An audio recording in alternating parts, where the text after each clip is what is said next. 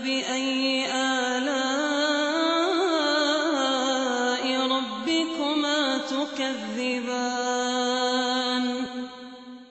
Di sini saya poinkan di dalam bab puasa sunnah ini karena penulis membahas puasa sunnah ya dan di akhir pembahasan beliau beliau menyinggung tentang masalah Lailatul Qadar.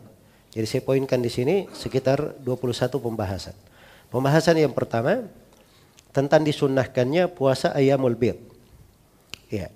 Kata beliau rahimahullah yusannu siyamu ayyamil bid. Ya, disunnahkan berpuasa ayam al-bid. Ayyamul bid yang dimaksud ya, itu adalah puasa pada tanggal 13, 14 dan berapa? 15. Yang dimaksud dengan ayyamul bid itu hari-hari ketiga bulan purnama. Ya, hari-hari ketiga bulan purnama. Iya. Baik. Jadi katakan ayamul bid itu itu sifat ya karena di malam itu apa namanya purnama, malam itu terang. Ya. Maka dikatakan hari-hari putih karena terangnya di malam di malam tersebut. Iya. Baik. Jadi ini ayamul bid. Tidak dikatakan al ayamul bid, tapi dikatakan ayamul bid. Iya. Dikatakan ayamul bid. Jadi al bid itu itu apa namanya uh, penyandaran kepada sebabnya. Penyandaran kepada sebabnya. Sifat untuk mausuf yang dihilangkan. Ya. Baik. Jadi uh, dikatakan ayamul bid itu maksudnya hari-hari yang malam-malamnya itu putih.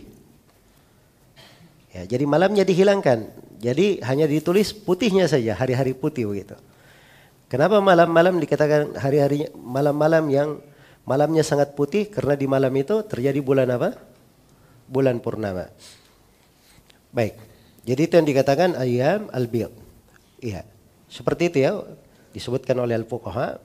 Dan memang ada sebagian yang mengatakan bahwa katanya di malam di ayamul bid ini karena hamba itu dimaafkan, lembarannya diputihkan, makanya dikatakan ayamul bid. Tapi ini perlu dalil ya untuk alasan yang kedua ini. Yang pertama itu yang masyhur di kalangan al-fuqaha. Baik, sepakat para ulama tentang disunahkannya puasa tiga hari dalam sebulan. Tiga hari dalam sebulan. Itu ada beberapa riwayat. Apakah tiga hari dalam sebulan ini adalah ayamul bid atau dia tiga hari yang lainnya? Ini ada dua pendapat di kalangan para ulama. Dan yang benarnya itu dua yang berbeda. Tapi kalau misalnya dia sudah melakukan ayamul bid, maka tiga hari dalam sebulan sudah cukup. Tiga hari dalam sebulan sudah cukup. Karena ayamul bid ini disebutkan dalam hadits Abu Dar, riwayat Ahmad, At-Tirmidzi dan An-Nasai. Ya, dan ada beberapa riwayat yang lainnya ada juga dari hadits Jarir Ibnu Abdullah al-Bajali hadits-haditsnya kuat ya hadits-haditsnya kuat disebutkan bahwa ayamul bid itu tanggal 13 14 dan berapa 13 14 dan 15 itu ayamul bid nah, kalau tiga hari dalam sebulan itu boleh dikerjakan di mana saja itu yang Rasulullah wasiatkan kepada Abu Hurairah puasa tiga hari dalam apa sebulan boleh dilakukan di awal bulan di tengah bulan, di akhir bulan. Boleh dipisah-pisah. Yang penting dia puasa berapa? Tiga hari dalam sebulan. Dalam sebulan ada puasanya. Karena satu hari itu bernilai sepuluh kan begitu. Bernilai sepuluh. Jadi seakan-akan dalam satu bulan dia puasa penuh. Ya, dengan melakukan puasa tiga hari dalam sebulan.